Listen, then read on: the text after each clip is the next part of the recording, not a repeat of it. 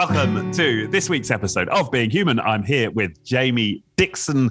Uh, Jamie is a coach, a trainer, an author, a storyteller, um, and I have read one of his books, uh, Overcome and Get It Done. Uh, partly the story of how he managed to write a book in 24 hours, and uh, you know all the techniques that he uses in being such a, a productivity powerhouse.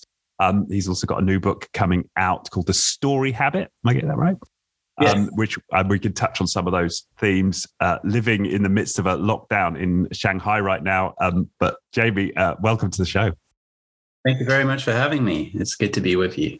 Yes, a, a fellow Brit expat in, uh, in China. yes, I'm having a lot of these calls at the moment as I've, I've got a lot of time on lockdown in Shanghai right now. It's good to connect with people.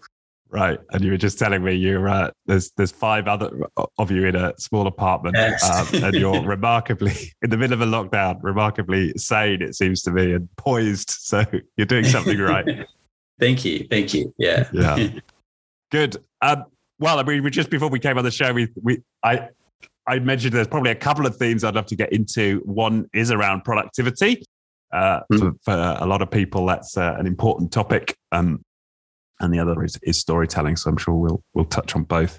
Um, Mm. so so I've read this book, Overcome and Get It Done: Productivity Principles that enabled me to write uh, this book in 24 hours. Um, where I guess where do we we start with that? Where did your interest in productivity um, begin? Um, And and w- and where how did this challenge come about? Maybe we should start there. I, I guess my interest in productivity, you know, I, I guess it began when I first came to China. Um, because I, I was working, I was working as an English teacher at that time, and I really, really wanted to learn Chinese. Uh, and I wanted to maximize the time I had to learn Chinese. So I was doing a lot of experimenting at that time with, uh, you know, how to put aside time and how to make the most of that time and, and learn in the most effective way. And that just evolved over the course of more than a decade um, to, you know, to where I am now. I've been working uh, independently for eight years now, and um, for anyone who who works independently, uh, you'll know that it, it's a dream for a long, long time until you begin it, and then it quickly becomes overwhelming, and you you either you either get really productive or you just die. Um, so I, you know, I had to learn how to be how to be very productive, and this book in particular was was really a challenge from a friend because um, I wrote my first book, Shaping Paths: How to Design and Deliver Practical Training. I wrote that in six years, and that's not very productive. uh, it was it was a lot of time, a lot of things I wrote which I threw away. Um, and in the end, I just kind of gave myself a deadline and said, "To hell with it! I'm just getting it done." Um, then after that, I immediately started writing my next book, The Story Habit. I spent a year writing the first draft. And when I finished my first draft, uh, I reached out to my friend at Yuri in Singapore. And I told him I finally finished my first draft. And I said, you know, my first book took me uh, took me four years to write the first draft, six years in total. This one's just taken me one year, so I'm getting faster. And he said, why don't you you know, why don't you share a bit more about how you've got more productive? Because a lot of people are really interested in, you know, writing books, designing online courses as well, which is something I do. Um, and uh, you know, maybe you can share what you've learned about productivity. And I took on his challenge and I said, well, how about I do this? How about I write and publish a book in 24 hours? Uh, and he said, yeah, go for it. And you know, we started this little movement called 24 Let's Go. Uh, it, the movement died off after a few months. We did like two rounds of it, and we got a few people uh, interested in it and, and, joining with us to focus on one task in a 24 hour period. Um, but yeah, I I, uh, I set aside like a, a 24 hour block within two days to go and stay in a hotel and just write the book and keep updating on social media and then finally published it and i was i was really really happy when i actually did it it was a really really good feeling yeah Yeah, yeah, it must have been. and uh, and how did you how did you sustain it for 24 hours? Then a lot of coffee, or was it what, well, what kept you going? I mean, it, sounds horrific. 24 hours. It was actually more like 15 hours, and there were a lot of breaks. I had a lot of breaks. I had a good night's sleep. Um, I, I was getting up and doing a lot of yoga, a lot of movement in between. I had a lot of coffee, a lot of tea. I was fueling myself with the right snacks. So it wasn't anything that would like give me a sugar crash, no junk food whatsoever. It was like nuts and stuff like that, just to keep my energy levels at, I don't know what the word, well, steady uh, yep. throughout the whole time. So I was being very, very cautious of that. Um, I made sure to go out for walks in the park opposite my hotel. I was staying in the beautiful Park Hotel in Shanghai, which used to be the the tallest building in Asia back in 1936. So it's a really lovely Art Deco building, and just opposite it, it is People's Park, in, uh, which is a beautiful park. So I went for a few little strolls there. There was a nice Starbucks just to, just around the corner. So I got my my fuel, um, and yeah. So I mean, the kind of conditions I set up for myself ha- helped a lot, uh, but also the way I approached it um, helped a lot as well. So I I knew from experience uh, with university, for example, uh, everyone has to do a dissertation in their last year, and you get in theory you get a year to write your dissertation. But what happens is everyone leaves it to the last day, and then they panic, and then somehow they write a dissertation in one day. And I knew I knew that was possible. Um, and a, and a dissertation is about ten thousand words. So I set myself a goal of, you know, I'll write a 10,000 word book.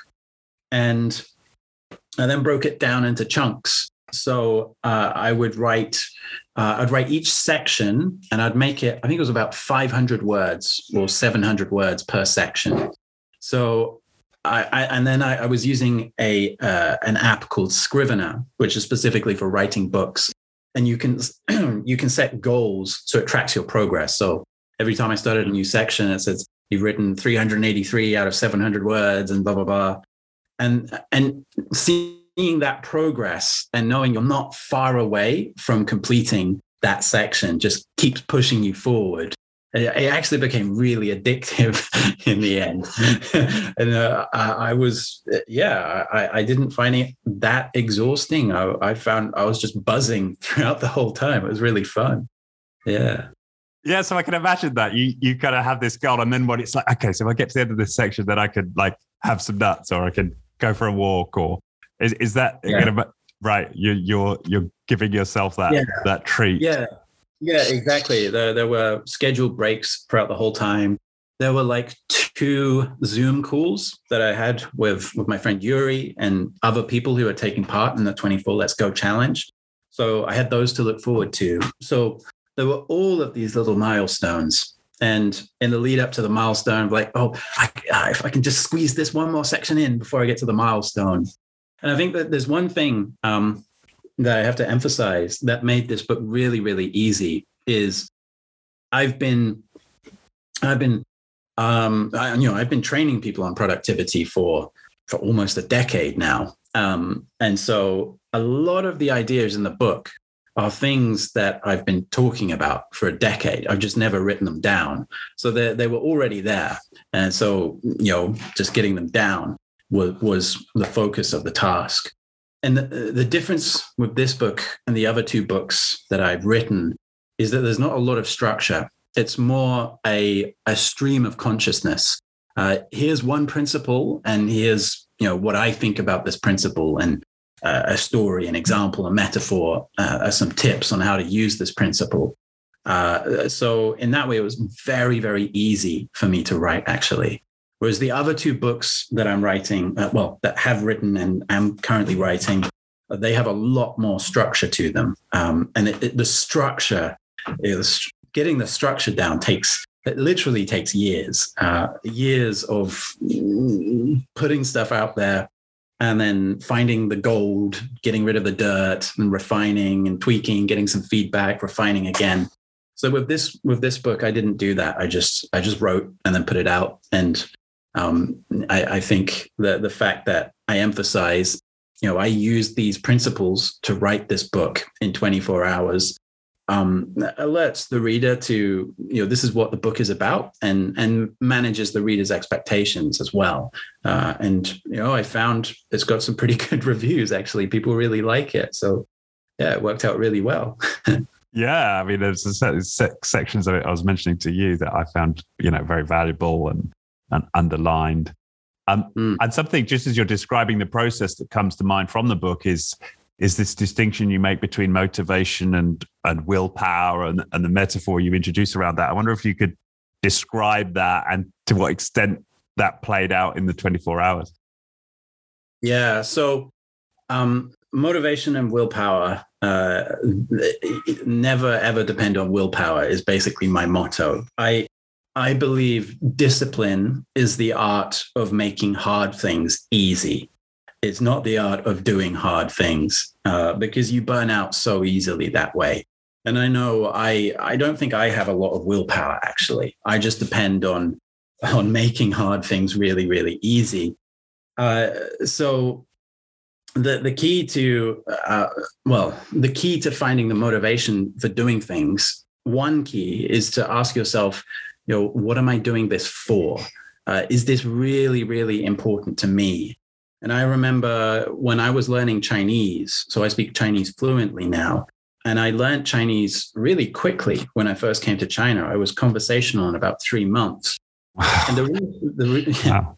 and, and you know, a part of the reason that happened was because of the way I was learning. I was in the country. I was speaking to people every day. But another part was my motivation. Uh, I was with other foreigners who were also studying at the same time as me, but just didn't didn't make as much progress because they didn't really care.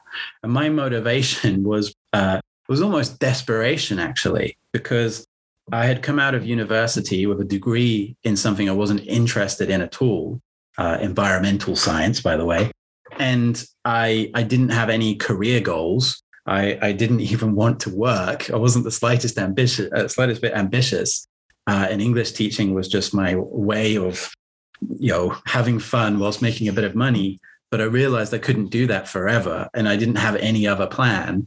And China seems to be a country with a great economy um, and lots of opportunities. So maybe if I learn Chinese, then I'll get lots of opportunities. And I can't think of anything, any better way to have a better future.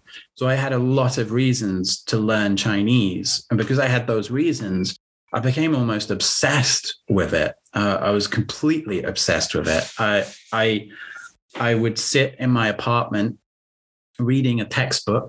I didn't have a smartphone or a laptop.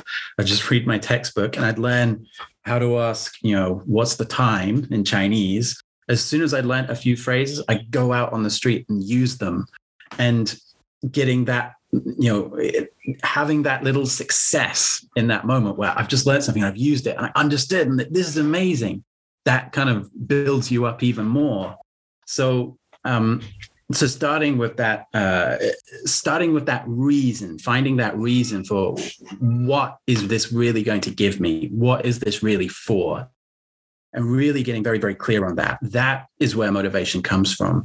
And when you have that, you can then set up a lot of structures and systems and processes, conditions that can then sustain that motivation. But if you don't have that reason to do something, you will just switch to willpower. And willpower is where you have to force yourself. And I, I think an example is, uh, you know, I used to play football a few years ago, and if I knew I was going to be playing That's football, soccer for our American listeners. Yeah, yeah, soccer for Americans. if I knew I was going to be kicking a ball on Sunday, then Wednesday I would go for a run because I knew I had to be in good condition. Otherwise, I wouldn't enjoy um, kicking a ball about. Um, but if I knew I wasn't going to be playing football on Sunday, then Wednesday would come and be like, ah, I can't be asked with this. I just don't want to go for a run because I don't have a reason. And so when you don't have a reason, you have to kind of force yourself. And that's when you get burnt out. And I just don't like to force myself to do anything. I, I, I make sure that whatever I'm doing, I am motivated to do. I'm not depending on motivate uh, on willpower to do it. Yeah. Yeah. and I, and I, and it sounds to me like what's key to that is this question: What is this? What am I doing this for? What am I doing this for?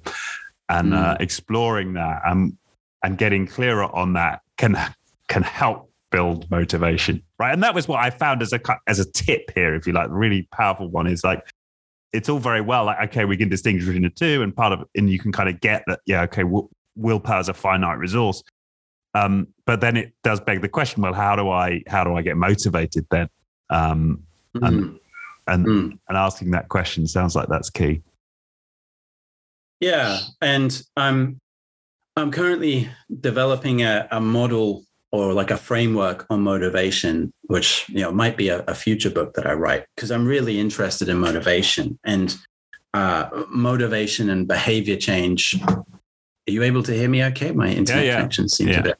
Yeah. No, no, it's okay. all good. Okay. Yeah. Yeah, motivation and behavior change are a key theme in in all of the books I've written and all of the work I do. Um, one of the things I'm noticing about motivation from the research I'm doing is it is as much contextual as it is internal. If uh, if the contextual factors don't support what you want to do, you will lose motivation very, very easily.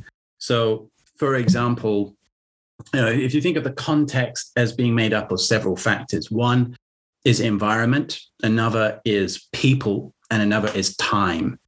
Uh, so, if I use the example of writing that book in 24 hours, uh, environment, I put myself in a hotel, quite a nice, comfortable hotel. There's a Starbucks right next door. I had enough space to do, you know, all of the physical activity I needed to do to keep me energized throughout the day. So the environment supported that. People, um, I had, you know, I, I really respect my friend Yuri. Um, and so if I told him I was going to do that uh, and I didn't do it, I, I would feel kind of bad. So I had that kind of accountability and I decided to increase that accountability by going on all of my social media networks and in in the run up to it, telling everyone, I'm going to write a book in 24 hours. I'm going to write a book in 24 hours. so I, I, gave myself a lot of pressure.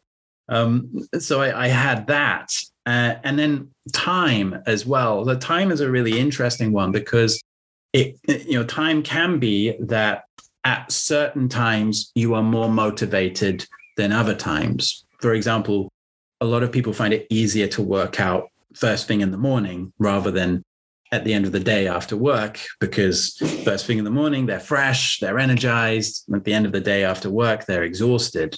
So it can be waiting for the right time, or it can be making the time um, and, and making sure that in that time you're only doing this. So setting up the contextual factors uh, can really sustain motivation, and that that to me is an important part of of making hard things easy. So you know, as another example, I really like to work out, um, and uh, I like to do calisthenics, so body weight exercises. And you know, at home, I have these calisthenic rings, which though they're hanging in my hallway uh, and uh, actually in my bedroom. So whenever I want to, I can just get these rings and I can work out anytime I want to. It's very, very easy to do. Uh, so when you set up the contextual factors uh, to support whatever it is you want to do, the, the motivation is a lot easier to sustain. Um, yeah. Yeah. No, that that that that makes that makes a lot of sense. So, so so it's both the inner work, right? The what is this mm. for? And yeah. and creating the environment, creating the context. Yeah, absolutely. Finding the right reasons, um, making sure you know, making sure you it, you do it in a way that feels good for you. So, I mean, it, I, I I listed three contextual factors: environment, people, time. The internal factors um, uh, are feelings, goals, and abilities. So a, a, goal is is about what you want for the future, and you know, I want to be healthy. I want to be a bit stronger. Feelings is a. I apologize. It's a bit noisy in my no, apartment. That's right. oh dear. Okay. Okay, someone's taking care of them. Sorry about that.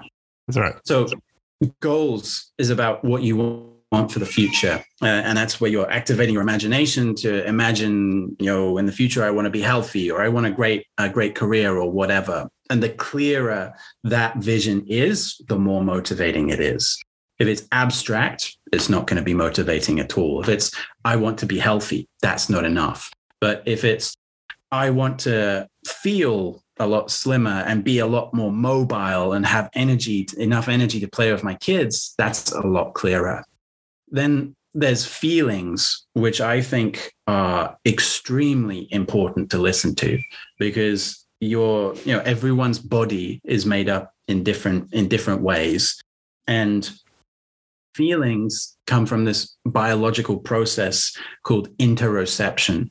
An interoception is where our nervous system is taking in signals from our internal organs about our current physical state. You know, do we have, you know, is there enough sugar in our blood? Do we have enough energy? Is there enough, you know, are our lungs functioning well enough? And they will then convert these signals into feelings that tell us what our body needs. And, and it's basically our body's way of, of telling us how to survive.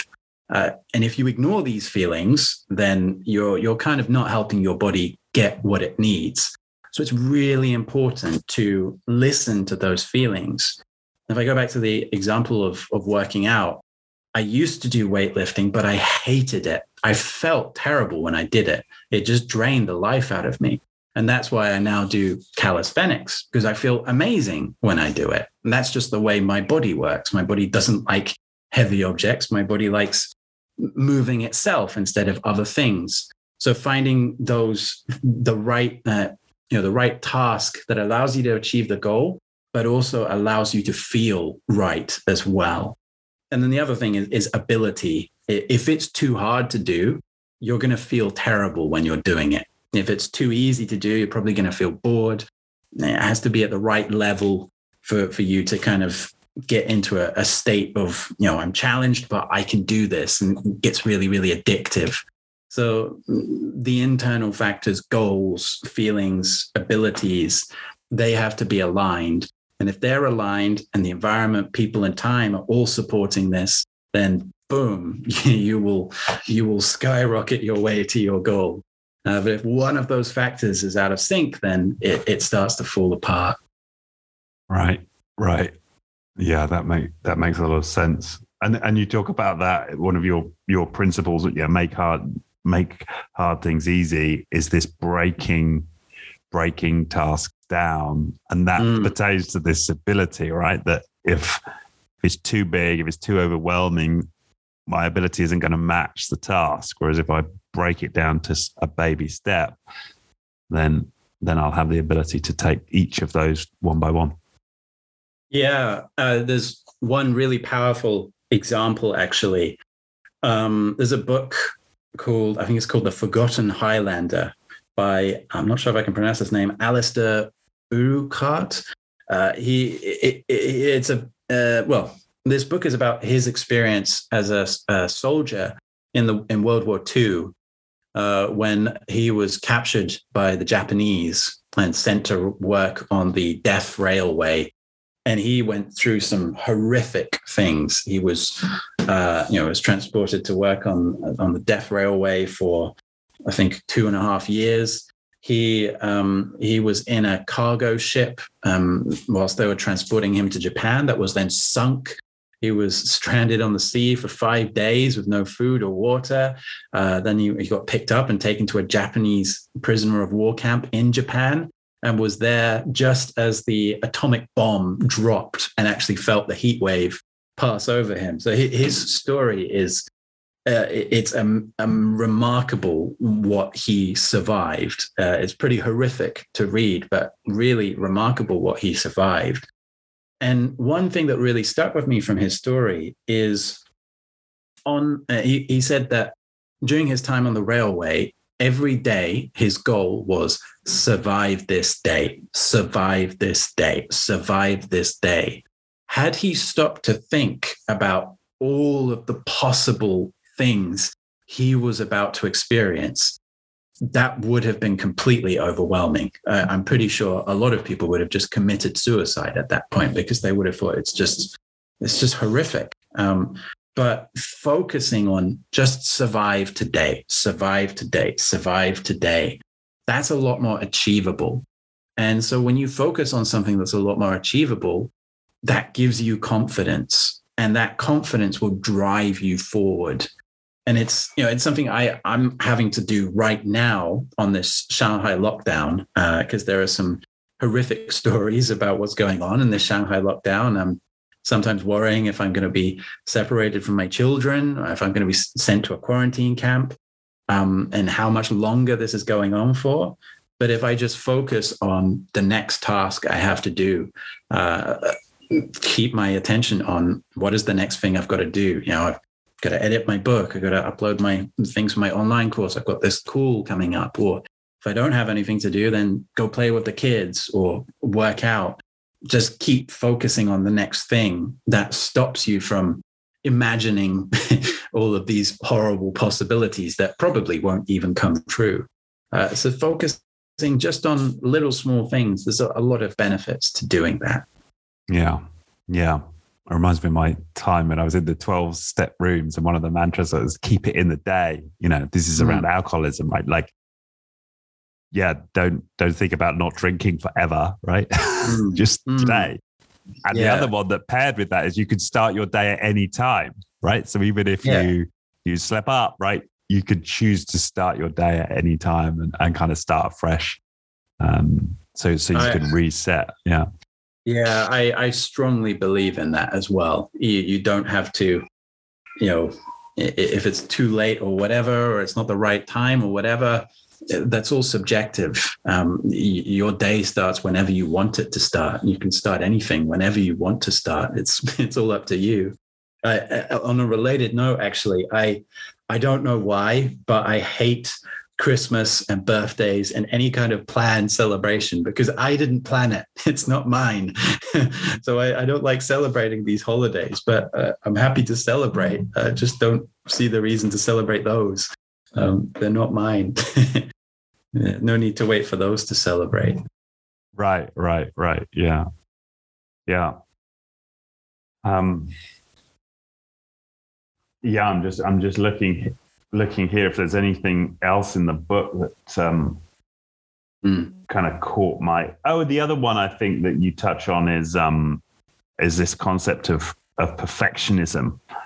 Um, yeah, talk a little bit about perfectionism in the in the context of productivity. Yeah, I, I think you know in, in the context of of the kind of work I do, I think perfectionism is arrogance because you know, for example, if you're writing a book, if you're delivering a training, um, I think it applies to any kind of work as well. If you're designing an app and you want to make it perfect, uh, a lot of the time we're defining perfect by our standards.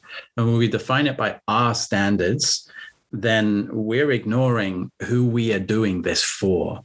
Uh, this book wasn't written for me, it was written for the people who are reading it. It doesn't matter what I think about it. It doesn't matter if I like it or don't like it. What matters is what other people think about it. And so, a lot of the time with perfectionism, you will hear people say, I don't think it's good enough yet. I don't think I'm ready yet. That's because they're judging their own work by their own standards. And it's not up to you to decide if it's perfect or not. That's just pure arrogance uh, it's up to the end user, the person you're doing it for. And you, you, know, ask them what they think. If they think it's good, then then it's perfect. If they think it's not good enough, then that's all right. Just do better. but don't judge it by your own standards because that's just pure arrogance. Right. Right. And then I'm immediately I'm thinking, well, yes, but there must be a balance, right? Like there must be some sense with your own intuition about whether or not something's good enough, right? Like, how, how do you strike the balance? Hmm. I, I guess it depends on what you're doing it for.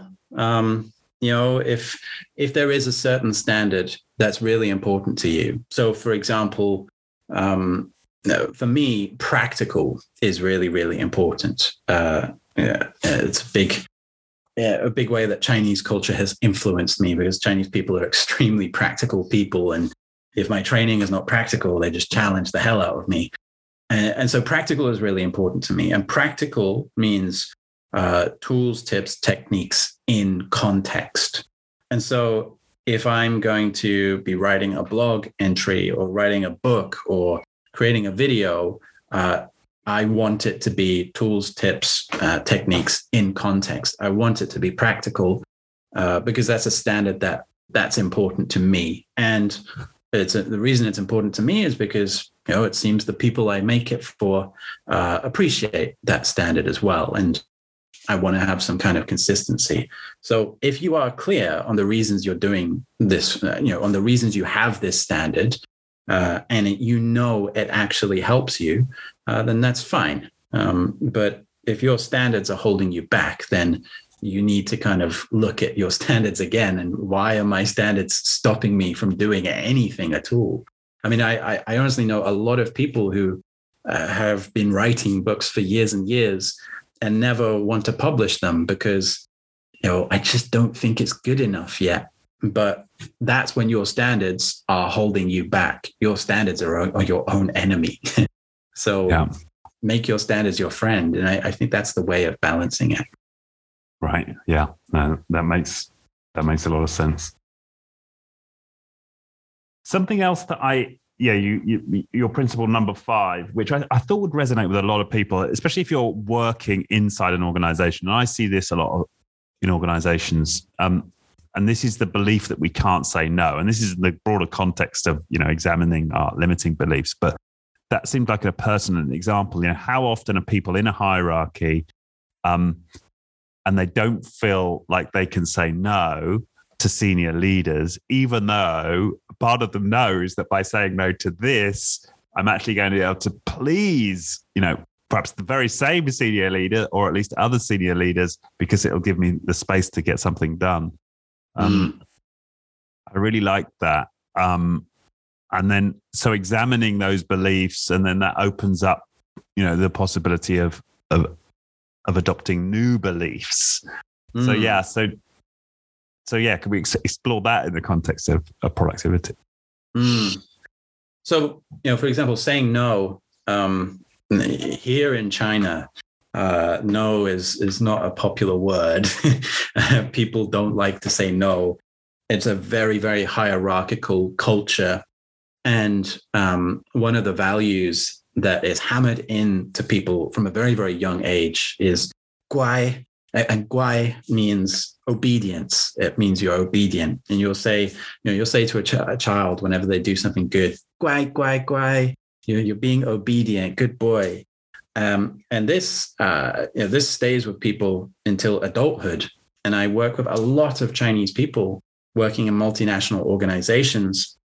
A leader will ask them to do something, and they can't do it. It's unreasonable. It's impossible. It doesn't match with what they're experiencing, but they can't say no because that goes against this value of being obedient. And it creates a lot of problems, a lot of problems. And um, it's important to say no uh, because you need to you need to focus on what's really important. You can't do everything. If you never say no, you will overwhelm yourself and your work quality will will will decrease. So if you want to say no, um, even in a hierarchical culture like China, a good way of saying no is to first give a good reason as to you know why I'm not able to do this. It tends to be a lot easier to accept a refusal if the reason comes before. So, you know, maybe your, bo- your boss has asked you to write a report uh, for tomorrow morning. And if you just say no, then they're not going to be very happy. But if you say, I've got several meetings this afternoon and this evening, uh, I've booked some time to uh, go out for dinner with my family. Uh, so I don't have time uh, to do it, uh, to write the report before tomorrow morning. If you actually give a valid reason beforehand, then your refusal becomes a lot easier to accept. But what's really, really useful is if after the refusal, you offer some kind of alternative, you still stay with this uh, uh, with this attitude of trying to help and trying to serve them, just serving them on reasonable terms. So I, I can't write the report tomorrow, but I could give it to you tomorrow afternoon. Would that be okay? Or if that doesn't work, I could always ask my colleague to help me. Would that be okay? If you approach it in that way, then you're you're actually not saying no. You're negotiating, and that's pretty reasonable. It's a it's a really useful skill to learn. Uh, so it's important to know what's really important to you uh, and what your limits are. And if something comes in that is outside of your limits, then give a good reason, tell them no, and say what else you could do instead. And that way will allow you to, to focus a lot more. I, I find this is such a simple formula for saying no. Uh, I find it's, it's quite liberating when I share it with people. They're like, oh, that, that really works. and actually, as an example, last year I was working with a Chinese HR director, uh, and it was um, was coming to uh, I, I, think it was November. So sorry, it was 2020, November 2020. The pandemic had been affecting China for quite some time, so their company was on a hiring freeze, uh, and then the hiring freeze eased up in November. And the CEO told her, I want you to recruit 120 new people before Chinese New Year, which is in February. And any HR director knows that's just a crazy task because no one in China, no one leaves their job before Chinese New Year. Because if you stay until Chinese New Year, you get a bonus. and so no one wants to leave. And her initial, her, her gut instinct was to say, You're crazy. That's impossible. But she remembered this formula for saying no. And she said, Look, this is the challenge with recruiting that many people at this period of time. I don't think I'm going to be able to do it, but I will do my best. I can't promise I'll get 120 people, but I'll do my best. And in the end, she managed to recruit 70 people, and the CEO was quite happy. And then, you know, the all the others she just recruited in the months afterwards. Um, and so it, it worked out quite well for her. It's a very simple formula uh, but when you use that formula, uh, life just becomes so much easier. right. Yeah. Yeah. Yeah. Yeah. Yeah. No, that makes that makes a lot of sense. And and you you you used that example in the context of this it, limiting beliefs, like examining limited limiting beliefs. Mm. Is is there a is there a broader principle at play here as well that you're you're using in like in coming up with that particular formula, uh, you know, for saying no? Mm. I think the broader principle is to just be reasonable. It's just to, you know, uh, I if I say no, if I just say no, I'm not really being reasonable. I'm not giving people a reason to understand why I'm saying no. Um, but if I give a reason and then I tr- I try to I, I, I show that I'm trying to help uh, by offering an alternative, then I think that's being very very reasonable. Uh, and I think people like, well, not everyone, but a lot of people like reasonable people. uh, reasonable people are easy to work with and very predictable. So being reasonable, having reasons for doing things and trying your hardest to find ways to help people the best in the best way. Uh, just be reasonable and people appreciate that. So I think that's probably the, the higher reaching principle there. Right, right. Yeah, got it. Got it. Good.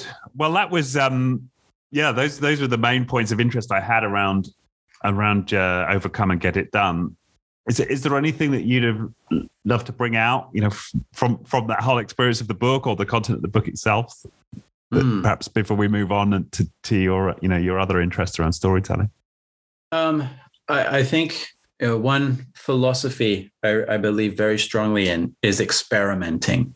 Um, and that, that book was an experiment for me. It was an experiment in new ways of of writing uh, and I find when you experiment with things, you learn so much. I, I, think the only way you learn is by doing things. But when you experiment, it's a way of doing things where you you open doors you've never opened before. And so I got a lot of benefits from doing that. It was completely different to how I wrote my first book and how I wrote how I'm writing my second uh, my next book. Um, but I learned new things about productivity, about marketing. I made new friendships as well. I built a lot of confidence in myself. Uh, so I really encourage people to just experiment. It's how how I learned to speak Chinese. It's how I got my career to where I am today. I think there's a lot of value to be found in just trying something and seeing what happens. so just experiment. Yeah. Well, that's how this podcast happened, right? I just experimented. I signed up. In fact, lots of the principles in your book, right, were, were at play because I, I signed up for this course. I had to produce a, a, podcast by the end of the course. I had like a ton of accountability. um, you know, like in terms of like I'd make commitments to how many potential guests I'd read out, reach out to, like when I'd get my first recording done by, when I'd get the first episode published by. Um, mm. Yeah, now I reflect on it. Yeah, Mm. Many of the principles, including that of experimentation, were at play in getting the first episode of of this show out, and now it's you know over over two hundred shows. So, wow, congratulations! Yeah. And I, I bet, and I bet it just sustains itself now as well. You, I, yeah. I you're not exactly. using willpower. You're like, oh, I, I really want to do this, and I, I've got to do this. That's so true, actually. And I think, yeah, yeah, you're right. But it, but even during that, even during that first experiment, if if I'd have tried to do that by myself, I'd have never done it. But the fact I knew mm. I had to be on the call the next day and like be accountable for how many like emails I'd sent to potential guests. Um, and this was right in the middle of kids and like sleep deprivation, and I was literally like pulling over in laybys, coming home from like trying to yeah. get a wife, you know, a, a phone signal to like yeah. log on to my accountability call. I mean, the whole thing was kind of chaotic in a sense, but yeah, without without all of the accountability and the environment, um, I would have never have done it. No, yeah. it's I, I have a, a similar story about how I actually ended up in China. And uh, I may very well have never ended up in China if this didn't happen. So I, I was I, I just graduated from university. I was working in a cafe. I was thinking, what the hell has happened with my life? I've done three years at university. I'm working in a cafe. This is not what I want to be doing with my life. And I had a girlfriend at the time. And on this particular day, I had an argument with her. So I went, I went home and I was just really angry. I thought, ah, the hell with it. I'm going to leave the country. And I, I'd been hearing about teaching English at the time. So I, I went on this website, uh, TEFL.com, and I submitted my CV. And a few hours later, I, I thought, okay, I'm probably overreacting here. Um, maybe I don't need to leave the country. But the the next uh, next morning, I checked my inbox. I had dozens of job offers from schools all over the world, uh, including China, and I thought this is a little bit too good to to pass up. Maybe I should look into this.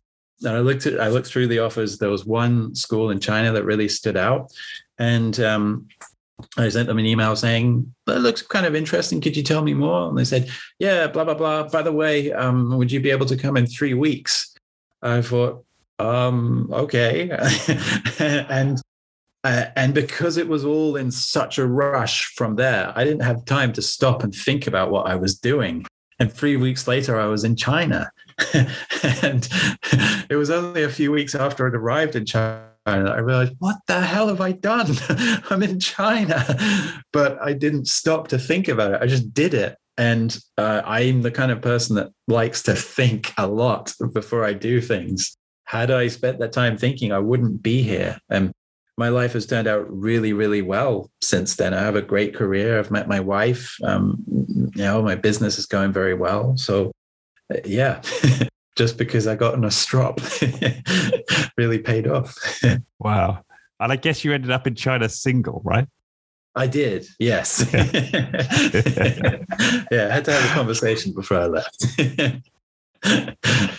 right, right. Well, yeah, just diving in yeah. experimenting. Yeah, no, that's that's that's a great great story.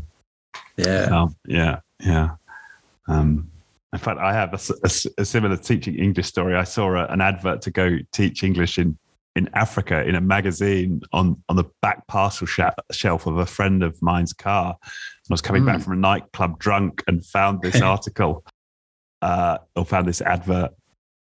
Yeah, very similar. And a, a week later, I'd, I'd called the number and like wow. whatever it was, like three or four months after that, I'm like teaching in a school in, Wow. in Tanzania, teaching like a whole group of African kids English. Uh, Well, actually, I wasn't. I wasn't doing English. I was teaching maths and physics. Uh, I'm, I'm sure that led to lots of other things as well. Well, yeah, yeah. I guess a big adventures around Africa. Yeah, yeah, Mm. yeah. Um, yeah. No, it was. Uh, yeah, that was. Yeah, that was fun. And and setting up the very first national volley. In fact, it led to me, uh, me and a friend setting up the very first national volleyball contest in Tanzania at that time. I created a, good volleyball tour and I got my first ever international rugby clap, cap. My one and Wow. only full game of rugby turned out to be an Wow. international, and I Wow. played against Kenya for Tanzania. Anyway. That's Yeah, no, you're right. It did lead to some pretty extraordinary experiences. Yeah, Yeah, yeah, and, and I I know of a, a number of other people with similar stories. You know, they they tried something just out of chance, and then boom, it's led to where they are now. I, I think there's a lot of value to be had in just experimenting with things and seeing where it takes you. yeah, yeah. No, that's that's right. Um, good. So, well, let's talk about storytelling. Um, you. And it's almost it's almost as if, in some ways, right? you these books are following what seems to me sort of trends in, if you like, certainly within in corporate development, you might say, because I, I, there's definitely been historically a big focus on productivity, and there continues to be. And you know, Mm. naturally, one would assume that firms are kind of interested in the productivity of their staff. Um, and yet, there is this burgeoning, it seems to me, trend around storytelling and the importance of t- t- storytelling. Um, and so, I guess my first question is: is Do you notice that? Um, um, and if so, why? Why do you think there is this seeming, you know, strong Yeah. interest in storytelling right now in, in the sort of corporate circles? Yeah. Well, um, yeah, I've I've especially felt this kind of trend in storytelling over the last five years. It was literally five years ago. I, I started getting requests for for storytelling training over here, uh, and I'd, I'd already been doing a lot of soft skills and leadership development programs. But five years ago was when I really started to get a lot of requests for it for some reason. But I think the reason storytelling is such a hot topic is because storytelling is essentially the language of the mind. The way stories work is by talking to the mind. And if you study how stories work, uh, you, you basically learn about how the mind works. Uh, and a great book, by the way, for anyone listening, is The Science of Storytelling by William Storr, uh, who's a fantastic author. He's just released another book. I think it's called The Status Game. Um, and uh, reading through the science of storytelling, uh, a lot of what he comes back to is the science of consciousness and how we perceive things. And there's also um, bits about uh, social, uh, well, our social nature and uh, the importance of status. And, and this also talks a bit about how, how accountability works for, for motivating us and so on. Uh, so there's a lot of uh, a, a, well, there's a lot of psychology behind storytelling, and uh, it, I find it's just so much easier to think of it as the language of the mind. And so, to get a bit more specific, uh, in, in my book, The Story Habit, which I'll be publishing in July, I, I obviously I talk about how to tell stories, but a lot more of it is about how to shape the stories that people believe in. And there's this fable that I use in the book and I've been using in a lot of the workshops I've been training, which I think really covers it. And you know, I'll share it quickly. It's like a two minute Yeah. fable. But uh, imagine since you were born, you've grown up and lived your whole life in this village, and this village in the middle of a forest. And in this village, it has absolutely everything you need. It's got all the crops you need. One family raises chickens, another raises cows. You've got all the food you need. There's a stream running through it, so you have all the water you need. One family makes clothing and so on. Every family comes together to support each other. So everything you've ever needed is in this village. And every morning when you wake up, you pray to the village for protection for today. And every evening when you go to bed, you thank the village for protecting you another day. And every time it's someone's birthday, you'll all celebrate together and thank the village for letting them live another year and so on. And surrounding the village is this forest that is so dark with, well, it's so dense with trees that uh, people call it the dark forest. And they have a lot of stories about the dark forest. They say that if you go in there, then dragons will eat you, or you'll be picked up by giant eagles or swallowed whole by trees. Uh, and so that is why you've never, ever, ever wanted to leave this village. Uh, it, it's always been terrifying thinking about going into the dark forest. And when you were younger, one of your friends, he went into the dark forest and he never, ever returned. And his family, uh, you know, his name was Try, and his family mourned Try's loss for many, many months. But fast forward 30 years, you've been living your life every day, thanking the village, praising the village, doing what you're supposed to do, listening to the elders. And all of a sudden, this man walks out from the forest and says, My name is Try. And 30 years ago, I walked into this forest and got lost, but I discovered a beautiful world. And now I want to share with you the tales of what this beautiful world has to offer you. And the fable ends there and in in the book and also in in the training that I do, I, I challenge people to think about if you were this guy who walked out of this village, how would you persuade the villagers to go with you? and this is all about the power of storytelling. Um, it's not just about the stories you tell, it's about working with the forces that have shaped the stories people believe in. Uh, and so that uh, I think the fable really captures the the uh, the essence of this. And there's a lot of a lot of techniques and so on involved in getting the villagers to go with you. Right, and I'm guessing one of the well, is it right that one of them is is listening to the stories that they already have.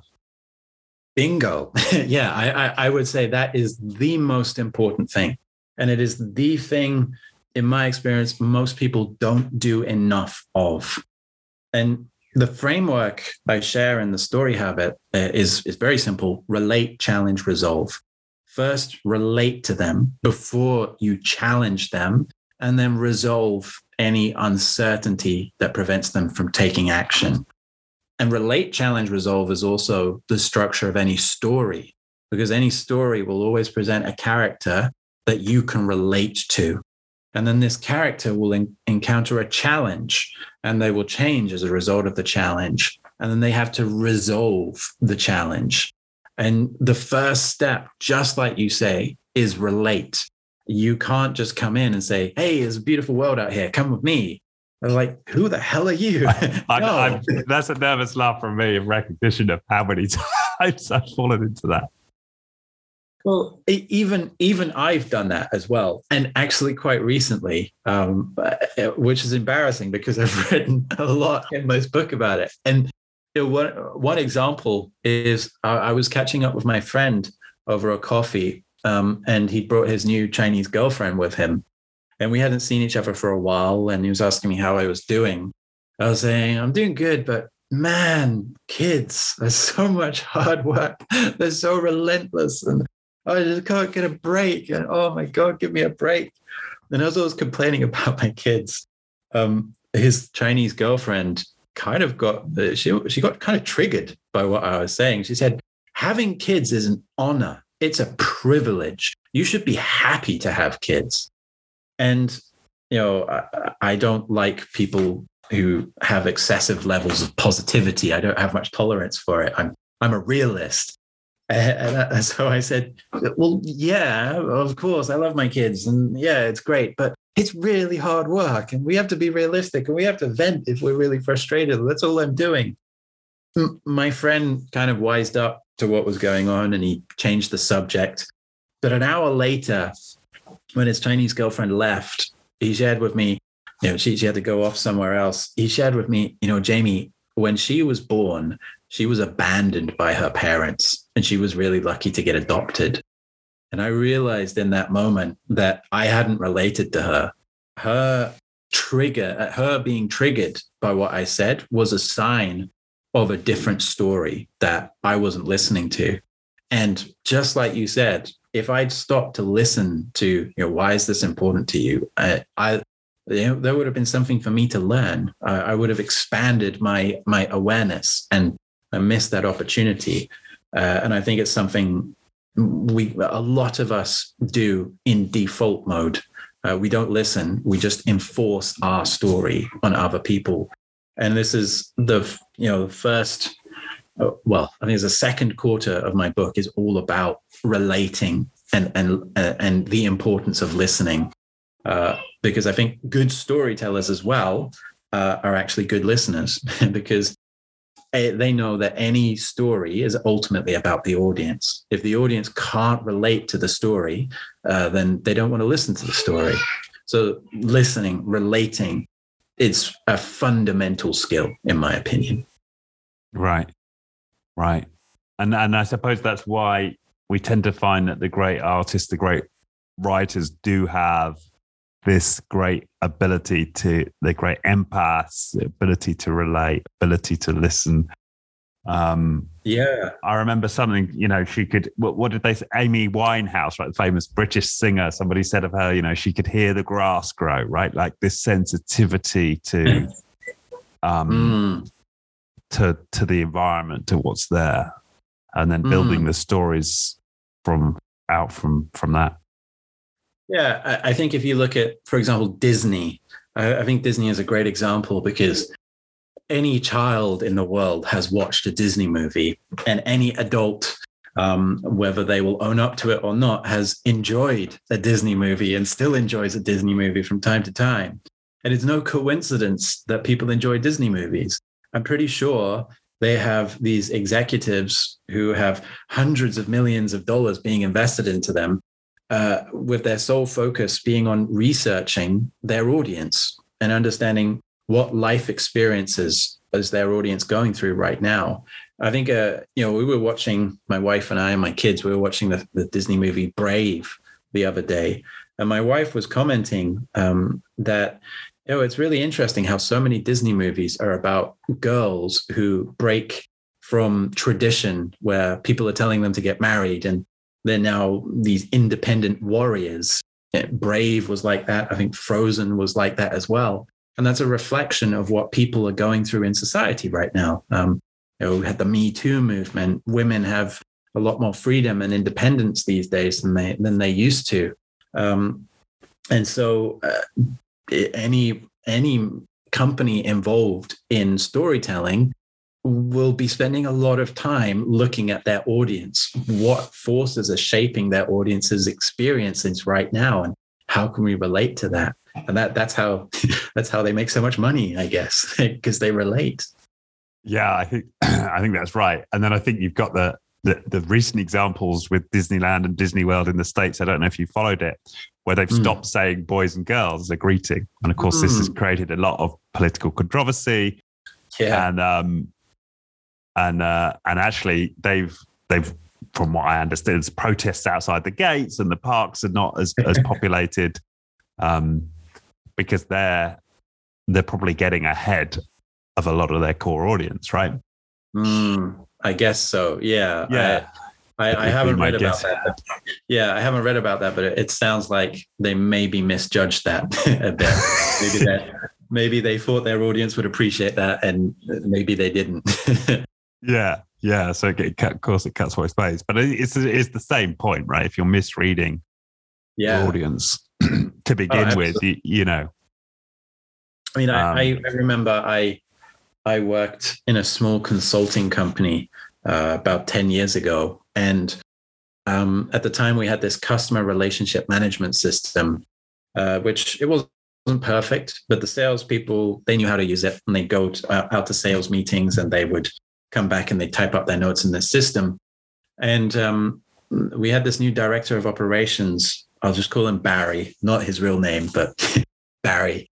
He um, he came in and he had this background in IT and he could code and make software and so on. And he said to the general manager, I can make you a much better system that will allow you to track all of the outgoing expenses, cash flow, everything. Um, and you know, it will be everything in one system. And of course, the general manager loves that. So he went ahead and made this new system. And when he introduced it, uh, the, it turned out that the salespeople's workload had basically trebled, uh, tripled. Because uh, before it was just uploading notes. Now it was like I have to, ah, I have to do this, I have to do this, I have to do this, and I have to do this. It wasn't made for them, the user. It was made for the general manager. And long story short, Barry had to leave the company after a while. It, it, got to a stage where the salespeople hated him so much. He actually couldn't travel to other offices. They, they, they were so hostile to him. And uh, he left the company, and the, the, the system was, um, was replaced with the older system. Uh, and, and the lesson there was exactly the same. He didn't stop to relate to the people who would be using the system. He was just thinking about himself and the general manager's needs. Uh, and I think it's a common issue uh, in, in leaders in particular, but people in general too. If you don't stop to relate to whoever is important in whatever it is you're doing, then you're going to have problems. so relating is really, really important. Yeah, yeah, yeah. And once you've established that relationship and you re- are related, what's this the challenge, right? That's that's the yeah. second uh, so, phase here. Yeah. So so relating is where you go into the village, you sit down with them, you listen to them. You know, this guy try. You used to be in the village, but you've been away for 30 years. What's changed? What are people thinking? Challenging is where you challenge people's current position. And you know, the current position is they're in the village. And you either point out the, the flaws of staying in this position, or and or you give them the benefits of moving through the dark forest with you, moving to this new position. It's it's as simple as that. And a good example is with Steve Jobs' iPhone presentation in 2007. There's one part in particular which I think is a really good example of this where he displays like a Motorola, a Blackberry, and some other, I think it was a Nokia smartphone of the time. And he, he said, you know, uh, this is what we have right now. And the problem is in this bottom 40%. And he's pointing to the keyboards and he's saying how, you know, they're here whether you need them or not. And they're fixed in plastic and you can't change them. And so he's pointing to the current state in 2007. That's what smartphones were like. And at this point, I think a lot of people hadn't actually thought this is a problem. they, they hadn't thought it's a problem. So he, he first starts pointing out what the problem is with the current state.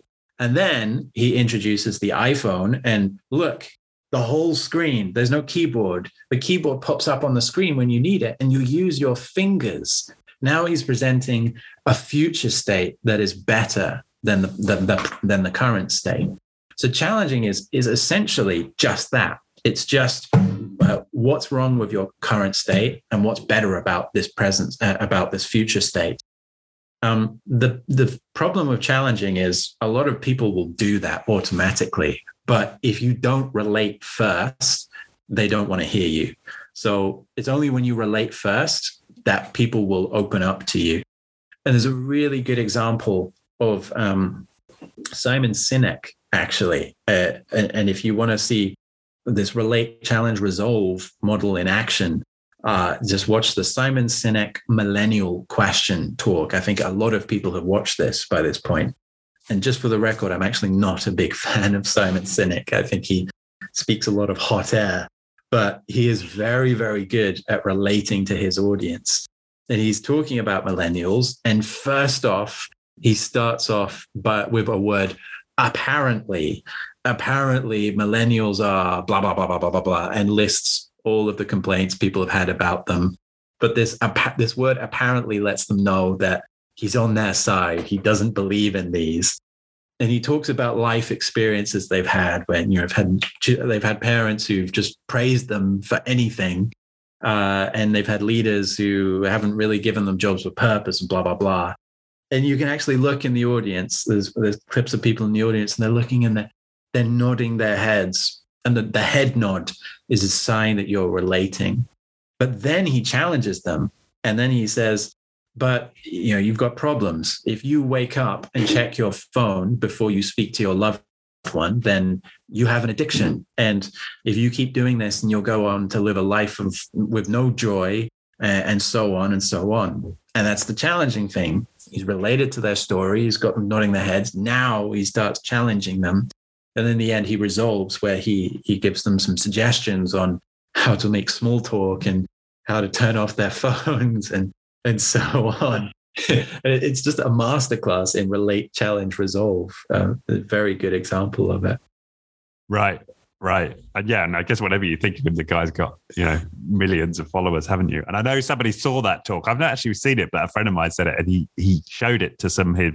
He's not a millennial, but some of his millennial staff, and uh, they, they said how they found it so patronising.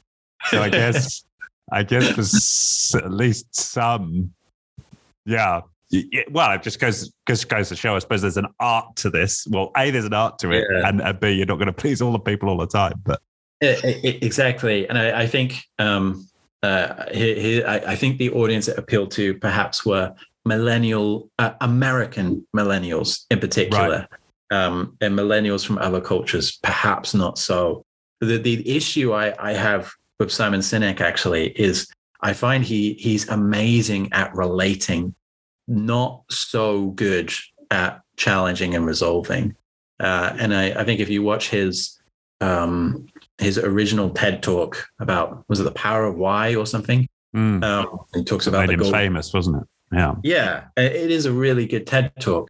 But it's a lot of relate because a, uh, his message is, um, you know, uh, there's more to there's more to business than profit business should be about purpose, not just profit. And that's that's that's something a lot of people want to believe. Um, and so it's really easy to uh, appeal to people when you just relate to what they want to believe. I'm sure there is some there's a lot of truth to that, but I think reality is a lot more complicated than you know if you have a business that's all about purpose it doesn't guarantee your business will survive profit is also kind of important cash flow more so there's a lot more to business than just purpose.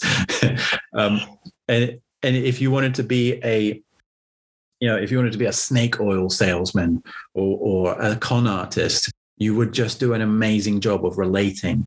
It would be so easy to go into that village and say hey you guys know there are dragons in this forest.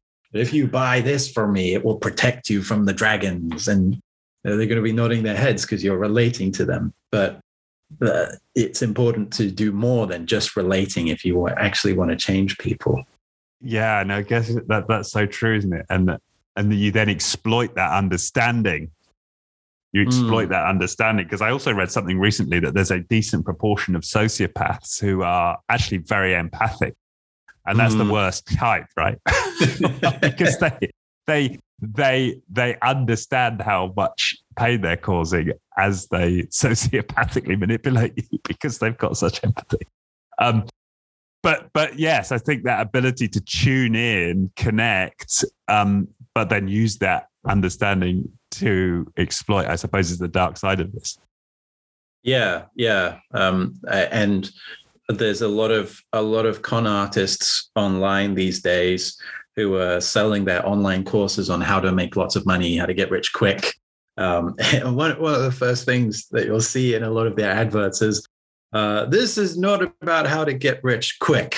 Uh, you won't be making millions and millions, but maybe you'll be like me and making hundreds of thousands a month. like trying to make it sound more realistic because they know people don't want to hear get rich quick anymore, but it's still the same thing. so con artists are amazing at relating, um, but good people do more than just relate. They also challenge um, people as well. Right. And then and then the resolution, what what is mm. there to mm. say about that? So when you challenge people, and if you challenge people successfully, um, you change their minds. You get them to agree with you. But that's not enough to take action. Um, to take action, you have to resolve whatever it is that's preventing action a, a, really interesting example when I was researching my book was, was actually the Me Too movement. Um, because with the Me Too movement, I you know I thought Me Too started in 2017, but as I was looking into it, I discovered it actually started in 2006. Um, I, I can't remember the lady's name. Is it Tanya Burke or something, something like that? She started the Me Too movement in 2006, but obviously it didn't have as big of an impact at that time. It was only in 2017 when all of a sudden this tsunami of cultural change happened. And um, there, what happened, there were a lot of reasons that that happened. Um, but what essentially happened was it suddenly, it just became so much more worthwhile taking action. Because before this tweet from Alyssa Milano in 2017, if uh, if a victim of sexual abuse wanted to talk, uh, speak up, they'd probably have to go to speak to the police. They'd have to have an embarrassing interview where they revealed a lot of awkward details. They might believe that nothing would happen. Um, and uh, they might believe even bad things would happen to them if they came out about it. People wouldn't believe them. People would criticize them, say they were asking for it. So the the cost of taking action and the benefit of taking action, the, the ratio just wasn't in their favor. But all of a sudden, all we have to do is tweet me too. And then the benefits are enormous. And it, that's that's resolving. Uh, in two, why wasn't it so effective in 2006? And why all of a sudden is it so effective? Because the cost benefit ratio has changed and now people will take action. But me, me too. The reason it's so interesting is, is why the situation changed. Um, there's a number of factors. Uh, one is probably the person initiating it, Alyssa Milano, uh, an actress with a large following and therefore some kind of influence. Two is the, plat- uh, the platform Twitter didn't really exist in 2006.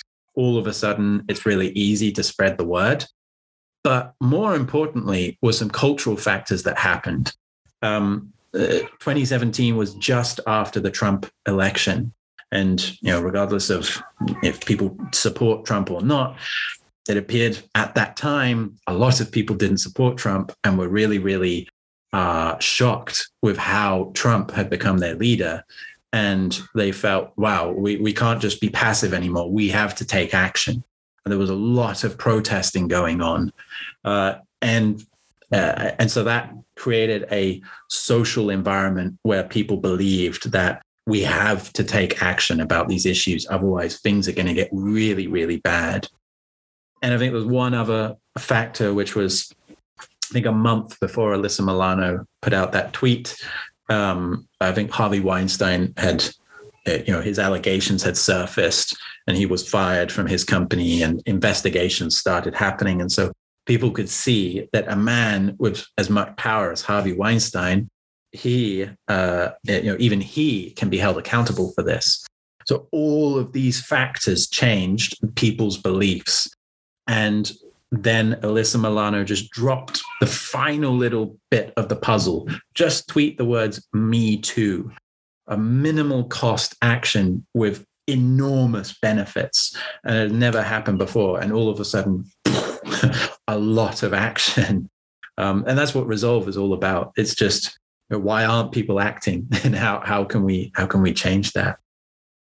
Right right. And so the, your job as as storyteller is is to point them towards the best action. Is that is that right? Or or a valuable action? Yeah it's to inspire them to take a valuable action. Um, but I, I think a really important job of really effective I, I, maybe not use the word storyteller but influencers is to understand and observe what factors are shaping the stories people believe in and work with those and you know before me Too, people believed it's, just not worth speaking up. Nothing's going to happen and it's going to go through bad things. But now the conditions have changed and people's beliefs are starting to change. And if you can notice that, then you can say the right words at the right time and boom, action. And another example is I watched a, a Netflix documentary about a month ago about Neymar, the, the footballer. And he shared a really interesting example when um, when he was younger. Uh, one time, his dad pulled him aside and just berated him uh, and said, "Why didn't you Why didn't you run in that match?" And he said, "Well, my teammates weren't running, so I didn't run." And he said, mm, "You son of a gun! You outrun your teammates. You run so fast that you motivate them to run." And it, uh, he, in the documentary, Neymar shares that that moment stayed with him uh, and has stayed with him to this day. And it was taking, you know, as his father taking advantage of a particular moment where he noticed the conditions were in place. And all he needed to do was just drop a few words at just the right time and action.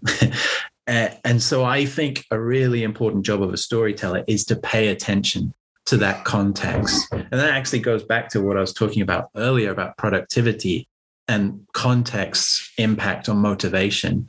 If you can also notice what's happening around people at the moment, what factors are shaping their beliefs and desires, pay a really hard attention to that. And then all you need to do is say a few magic words at just the right moment and action. And that, that that's what I think makes a really powerful storyteller. Right. Yeah. I'm, I'm starting to get get the picture. Mm. Um, do you have any examples from your own sort of cor- corporate life um, that you can share, maybe you personally, or what you've observed in in the working context? Yeah, I mean, one example is a bit of an ironic example at the moment. Um, I was working with a financial consulting company um, a few years ago, and they they um they have an office in a, a city called Hangzhou, which is not too far away from Shanghai, and their headquarters is in the US. And this was during 2020 when the pandemic was at its height in the US. But in China, China actually kind of recovered kind of fast. What, what's happening in Shanghai now is, is, is, is a bit weird. Um, but in 2020, you know, we had about a month of lockdown and it exited China's borders. And then China went back to life as normal, just with closed borders and life was completely normal. Uh, people were walking around in shopping malls with no face masks. Um, public transport was fine. Go out to restaurants. You could just do whatever you wanted, apart from traveling internationally. So you had all of these people in this office in Hangzhou who were looking at their friends in other companies um, who were just living life as normal. But in Hangzhou, the US headquarters had these really, really strict requirements. Uh, you had to wear a face mask at all times in the office. Um, was one requirement, and another was that you could only work in the office two weeks at a time, and you have to go home and work work two weeks at home, and so on. And they were just getting sick of these restrictions because there wasn't really any need for it. And they were getting really jealous of their colleagues and of their friends in other companies who could just live life as normal. And actually, it was starting to have a really big impact on morale because um, people just didn't, you know, people had allergic reactions. They were just tired of it all. And some people actually started leave, leaving the company. So um, one of the HR managers, she tried um, talking to the US headquarters and she said, uh, she said to them, uh, we don't like these restrictions. Can you ease them up, please? And naturally, the, U, the, the US directors were like, no, that the pandemic is still ongoing. It's still really, really dangerous. We need to have these restrictions in place. So her attempt wasn't successful. So when I was coaching her, what became really apparent was that she was not relating in the slightest. She she was not thinking about their situation. Her directors in the US at that moment were at the height of the pandemic in the US all around them, friends were getting it, people were dying. Um, it was really, really bad. And they weren't hearing anything in the news about how normal China was. They didn't know they didn't know China was normal. They thought China was exactly the same as them. And so um, when she started to think a little bit more about what's going on with their perspective, she realized, whoa, uh, they don't understand anything about China's situation. And so the solution for her in the end was to relate China's situation to them. She went out to shopping malls at lunchtime and took photos. She collected anecdotes from friends and uh, she presented them. And she even collected some of the complaints. Uh, she showed some statistics about how turnover had been affected. When she showed these things to her US directors, the US directors were finally oh wow. We didn't realize that, that china was actually normal and we didn't realize this was causing a problem. Thank you for sharing with us. And uh, yeah we better we better ease up some of these restrictions. And again it was because she didn't relate uh, she didn't think from their perspective and she didn't try to show them the situation on the ground in china.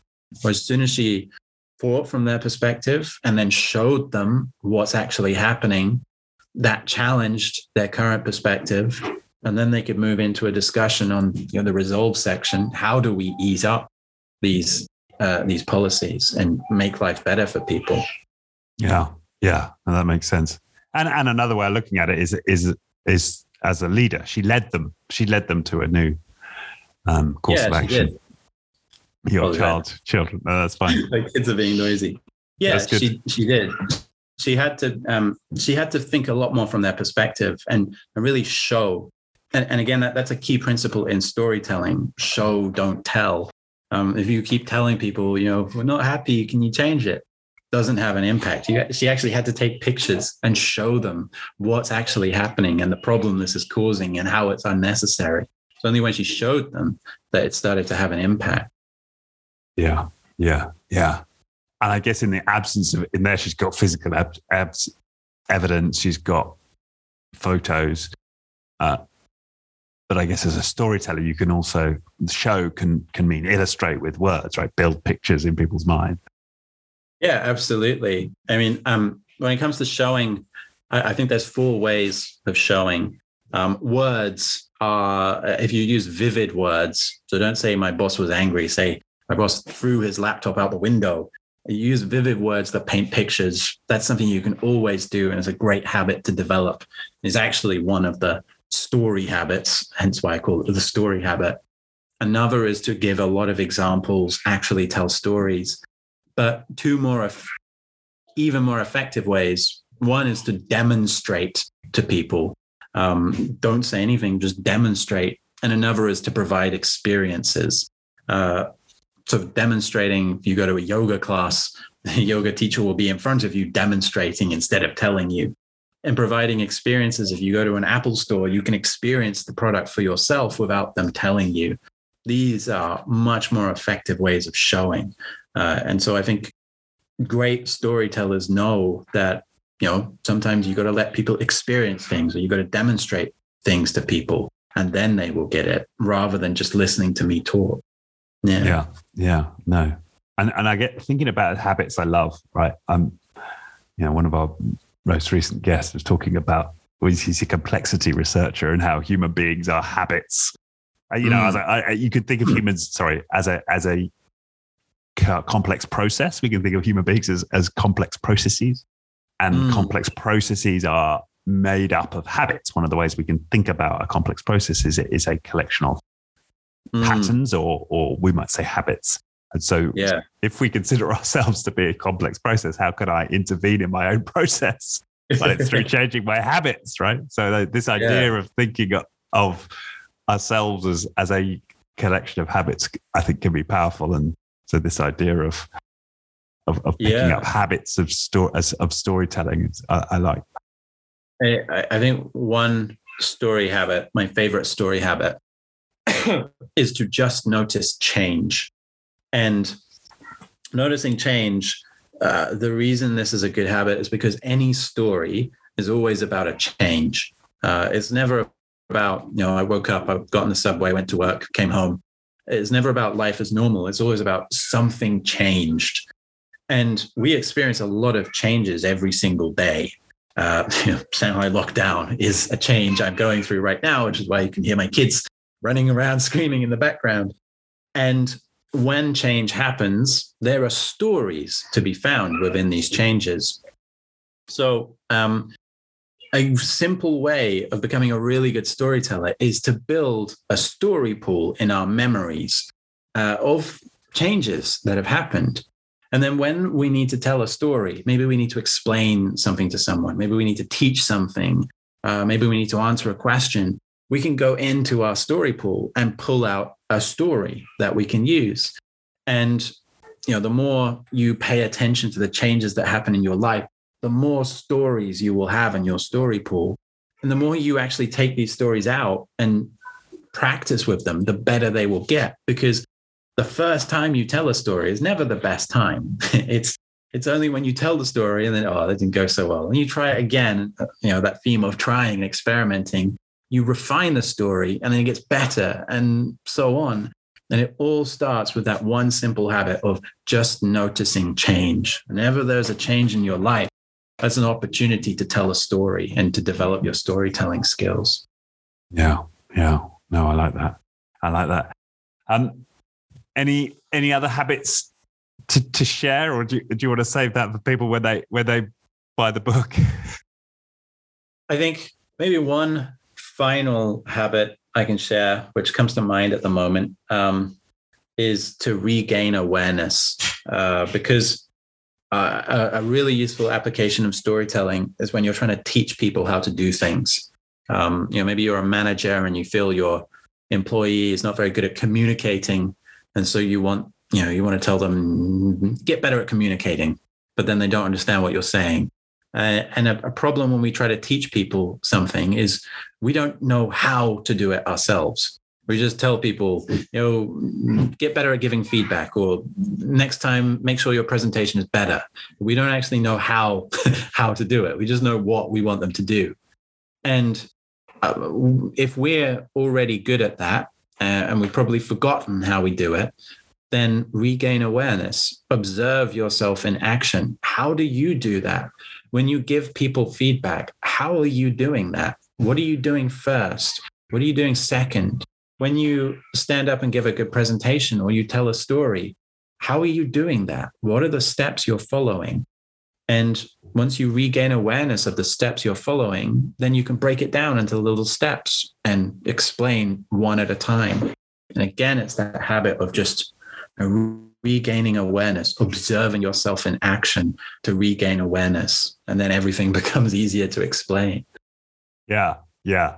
Being being conscious, being aware in a moment, mindful, right? Which you talk a little bit about in the in the productivity but yeah. Yeah. Yeah. Yeah. No, that makes sense. Okay. Wow. Well, I feel like we've had a, a tour of at least two major themes in your in your career in your work. Um, so I really appreciated that. Um, oh, thank you. Anything you'd like to leave our, our viewers with uh, before um, we close out, or viewers or listeners? Yeah. Um, uh, uh, well, yeah. I guess just uh, if anyone wants to get in touch with me, um, uh, I'm on LinkedIn. Just search for Jamie Dixon, and you'll see my face on an orange background. Or just go to my website, shapingpaths.com, um, and you can find my contact details there. Uh, and the book, The Story Habit, will be available in July. Uh, so, yeah, follow me on LinkedIn. And, um, you'll see when it gets published. right. Yeah. yeah. And I guess right right now you're available in Shanghai physically, and you'll be soon yes. be returning to the UK. Is, is that is that right? Yes, yes. Within the next six months, roughly, if everything goes to plan. right. Yeah. Yeah. Yeah. Good. All right. Well, thank you so much. Uh, I feel like I've uh, learned a ton uh, in the last, whatever it's been, you know, 70, 80 minutes. Um, so uh, thank you for that. Um, yeah, I really appreciate your time. Thank you. Thank you very much for having me. No, thank you. Thank you. Great. All right. Thank you. The Being Human podcast was brought to you by First Human. For more on First Human's human focused coaching and leadership programs, head to firsthuman.com.